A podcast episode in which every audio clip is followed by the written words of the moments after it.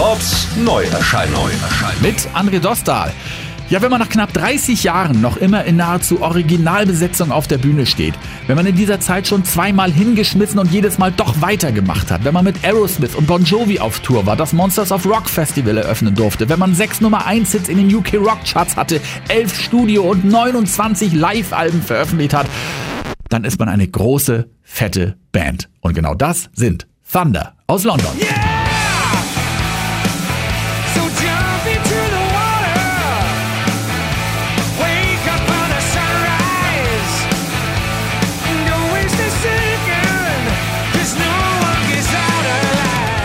Thunder sind eine dieser Bands, die bei uns nie den richtig großen Durchbruch hatten. Ne? Immer eine Riesennummer in Großbritannien, ja, aber im Rest der Welt, da lief es nicht ganz so gut. Vollkommen zu Unrecht, wie viele Rockfans jetzt so langsam mitbekommen.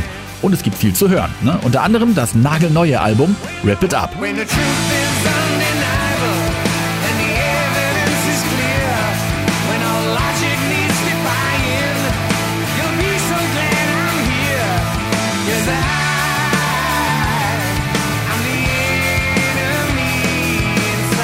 Vor zwei Jahren erst gab es das fulminante zehnte Album, Wonder Days, jetzt eben Nummer 11, Rip It Up.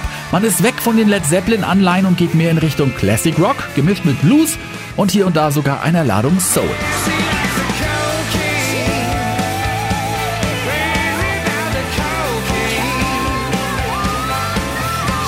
Rip It Up kommt leider nicht ganz an den Vorgänger Wonder Days heran, aber das klingt trotzdem sensationell gut.